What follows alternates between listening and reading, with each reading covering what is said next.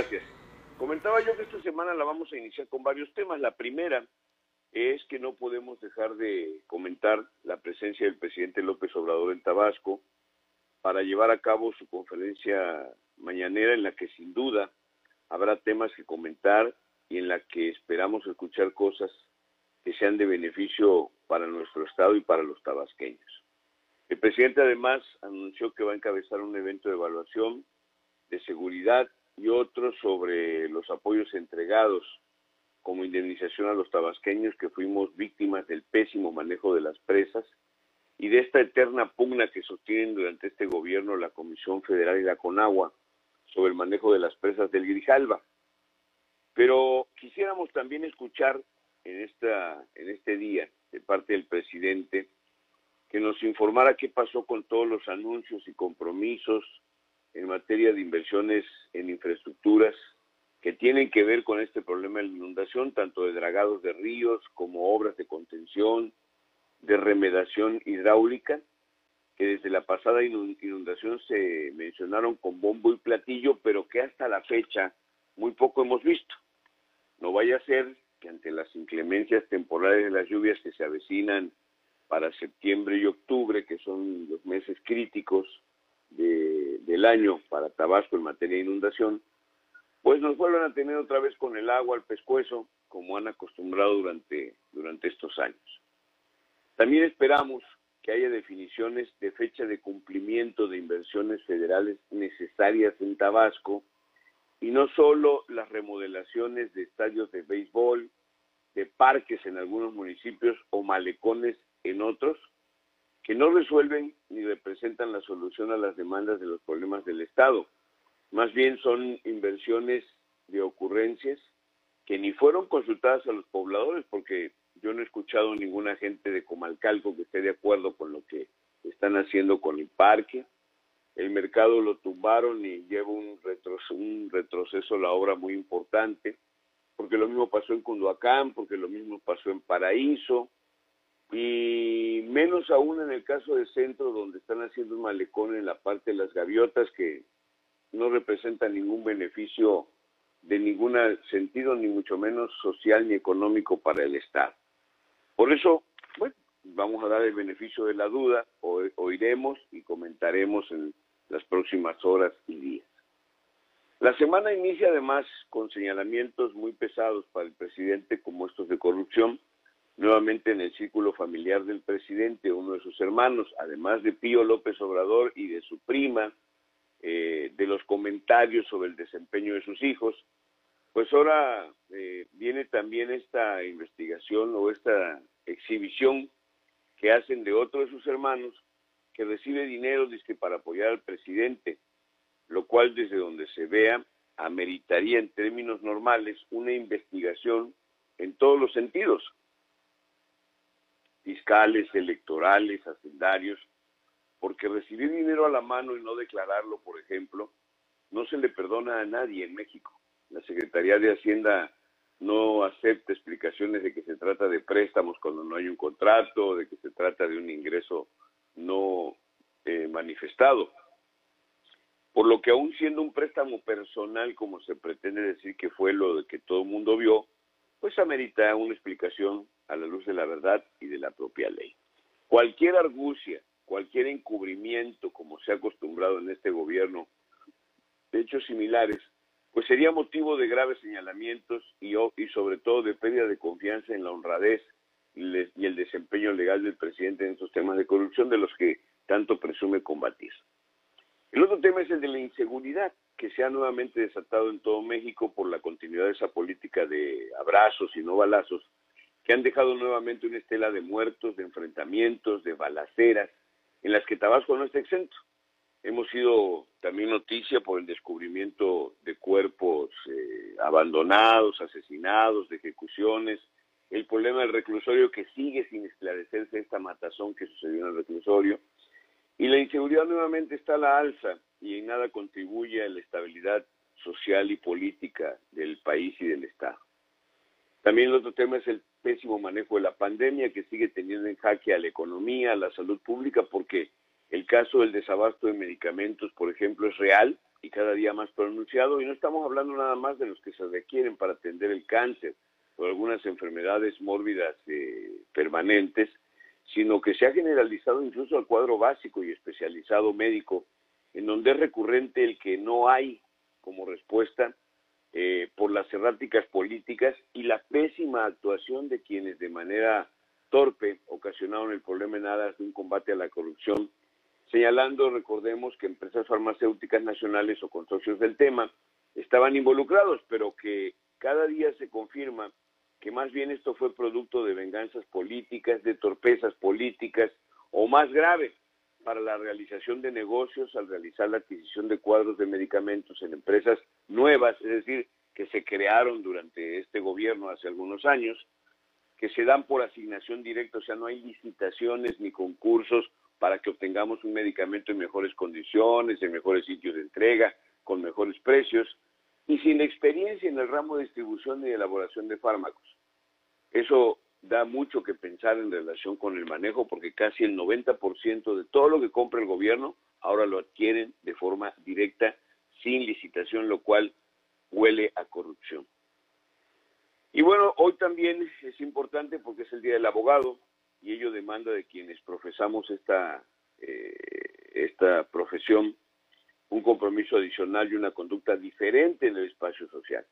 La profesión de abogado se encuentra en nuestros días ante una serie de desafíos que están cambiando de manera profunda nuestra realidad y para poder superarlos debemos considerar la necesidad de hacer un alto y correcto nivel en nuestro desempeño profesional. Hay muchas alarmas prendidas que requieren de la intervención de los abogados, sobre todo en la vigencia de, de ciertos peligros para el sistema constitucional que no deben de ser subestimados por su gravedad ni tampoco por su enorme cantidad. Frente a las improvisaciones y a los desaciertos acerca de cuestiones de gobierno, algunos esgrimen amenazas inconcebibles en un Estado de Derecho destinadas a quienes se atreven a pensar distinto. Las descalificaciones y los insultos lanzados a diestra y siniestra y la utilización de una tropa mercenaria que dice muchas eh, insensateces como si fueran verdades, reveladas son lamentables y se convierten en el pan nuestro de cada día. La libertad de prensa, ella ha sido objeto de ataques de una intensidad y extensión desconocidos en periodos de vigencia de la Constitución y se sigue insistiendo en que la opinión o la noticia son las responsables de la realidad fabricada por los gobernantes, cuando ella no resulta acorde o confronta con relatos y discursos que se han caracterizado por su frivolidad o por su contumaz mentira. Se amenaza calificando de antimexicanos, de traidores políticos, de a economistas, a periodistas, a gremios, a comerciantes, a jueces o a profesionistas. No hay distinción en esta descalificación. Es una escalada verbal que además eh, preanuncia castigos más severos para los que no entiendan. Y porque somos abogados, creemos los que tenemos esta profesión que existe un mejor mañana. Y aún en medio de las dificultades tenemos que buscarnos que tengamos todos un futuro mejor. Por eso no cabe la idea de la resignación ante la corrupción, ante la prepotencia, ante los engaños y la falsificación de las instituciones. El derecho tiene que volver a ser el regulador pacífico y único de los conflictos, para lo cual los abogados tenemos que demostrar la convicción y la firmeza que nace de nuestra misma vocación, porque sin derecho solo seguiremos encontrando enfrentamiento, discordia y disolución. Y por último, de pasadita los hechos de Cuba, ayer, donde comienza sin duda una nueva etapa de conflictos políticos y sociales, hay una evidente muestra de inconformidad de una población cada día creciente por culpa de la pobreza en que tiene sumida a la gente esta dictadura militar y elitista que ya tiene harta la población por todas estas medidas de austeridad, por la falta de medicamentos, la falta de empleo, la falta de oportunidades, la falta de medicamentos, eh, que está sufriendo hambre, que tiene carencia de servicios, de libertades y sobre todo porque no tiene una vida digna desde hace ya muchos años. Veamos el ejemplo de Cuba y de Venezuela con cuidado y con temor. Las decisiones que se han tomado últimamente se parecen mucho a las que se han tomado en esos países sobre el gas, las gasolinas, las políticas asistencialistas que no son sociales y que pueden llevar a este pueblo mexicano, como hoy al cubano o mañana al venezolano, a una desestabilización social que nadie desea en México. Esperemos entonces, mi querido Ángel, que la próxima semana o esta semana que está transcurriendo, pues sea, sea mejor, que tengamos buenos anuncios de parte del presidente de la República para Tabasco, mejores noticias y nos estaremos escuchando Dios mediante la próxima semana. Si Dios así lo permite, licenciado, y por supuesto felicidades eh, al ser hoy el Día del Abogado. Un abrazo. Muchas gracias, Ángel. Un abrazo. buenos días. Es el licenciado Manuel André de Díaz y el comentario semanal.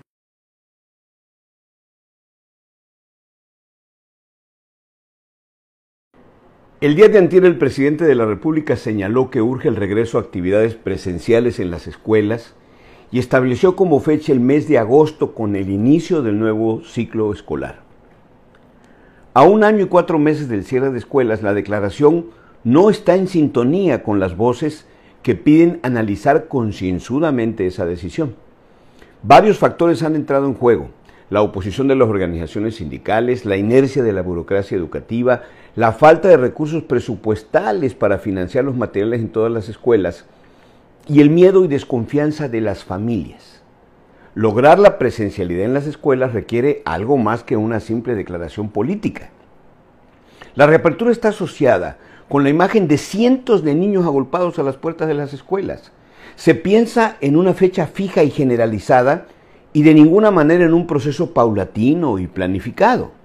También es asumido como el acatamiento a una orden y no como un proceso voluntario y atento a los derechos.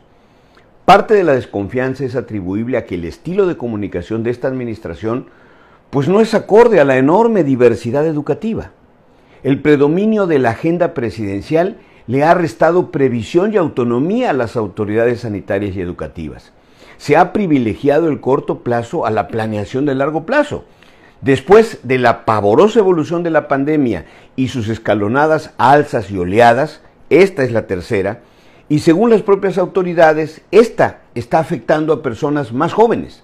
Por lo tanto, es comprensible el miedo que las familias sienten al oír hablar de la reapertura de escuelas. Las condiciones actuales no permiten que todos los maestros y estudiantes regresen a las escuelas. Un paso importante que debemos dar es contar con protocolos para la reducción de riesgos, sanitarios y educativos acordes a cada contexto escolar. En México el excesivo centralismo ha inhibido que las escuelas hagan sus propias evaluaciones de riesgos. El único protocolo oficial emitido conjuntamente por la SEP y por Salud no contempla esta segunda vertiente. El restablecimiento de los derechos educativos de las y los niños va más allá de una postura a favor o en contra del cierre y apertura de escuelas. Tiene que ver más en cómo logramos darle continuidad al aprendizaje y la formación de las niñas de los niños y jóvenes de este país. Lo que debemos buscar es qué tipo de presencialidad escolar podemos lograr. Lo que cada escuela debe decidir es qué tipo de actividades presenciales puedan realizar, pues. La brutal situación sanitaria que hemos vivido en México en los últimos meses ha dejado mucho temor y miedo en cientos de familias eh, mexicanas. Hay una comprensible resistencia al llamado de reabrir las escuelas. Lo que resulta incomprensible es la visible omisión de las autoridades educativas para apoyar a las escuelas y crear un ambiente de confianza y esperanza entre la población. En los diálogos que yo he tenido con maestras y maestros, estudiantes y sus familias, encuentro que no ven condiciones para regresar a la presencialidad. Por ejemplo, si no hay en las colonias ni en las comunidades agua para consumo humano, menos hay para limpiar las escuelas ni lavarlas menos para lavar diariamente los planteles, ni cumplir el protocolo de higiene recomendado. Más claro, ahora sí que ni el agua. Hoy la mayoría de las escuelas no están preparadas para abrir sus instalaciones. Vacunar a los maestros y a los adultos mayores no es suficiente. No se trata solo de reabrir las escuelas, sino de que las familias lleven a sus hijos. Lograrlo será el verdadero reto porque el discurso ideológico y retórico que esta administración utiliza es muy poco efectivo y creíble para las familias, cuando lo que está de por medio es la seguridad de sus hijos. El inicio de actividades presenciales debe ser cuando las escuelas estén preparadas, no cuando lo quiera el gobierno. En mi experiencia personal, la apertura debe ser progresiva, pues tendrá que llevarse a cabo en etapas y no debe haber una fecha de apertura masiva. Debe estar basada en un enfoque de riesgo a fin de focalizar las acciones en aquellos aspectos claves para reducir el riesgo de contagios. Tiene que ser voluntaria, no está sujeta a las órdenes u ocurrencias de políticos y funcionarios. Debe ser flexible, pues cada escuela debe responder a los retos que le imponen las condiciones físicas de sus instalaciones y los contextos en los que se desenvuelve. Tiene que estar centrada en el bienestar de niñas, niños y jóvenes a fin de contrarrestar los efectos de la pandemia con información constante y participación de sus miembros para encontrar la mejor forma de recuperar a todos los miembros de sus comunidades escolares. Solo así el retorno a clases será exitoso, productivo y seguro. Y si no estamos de acuerdo, digámoslo.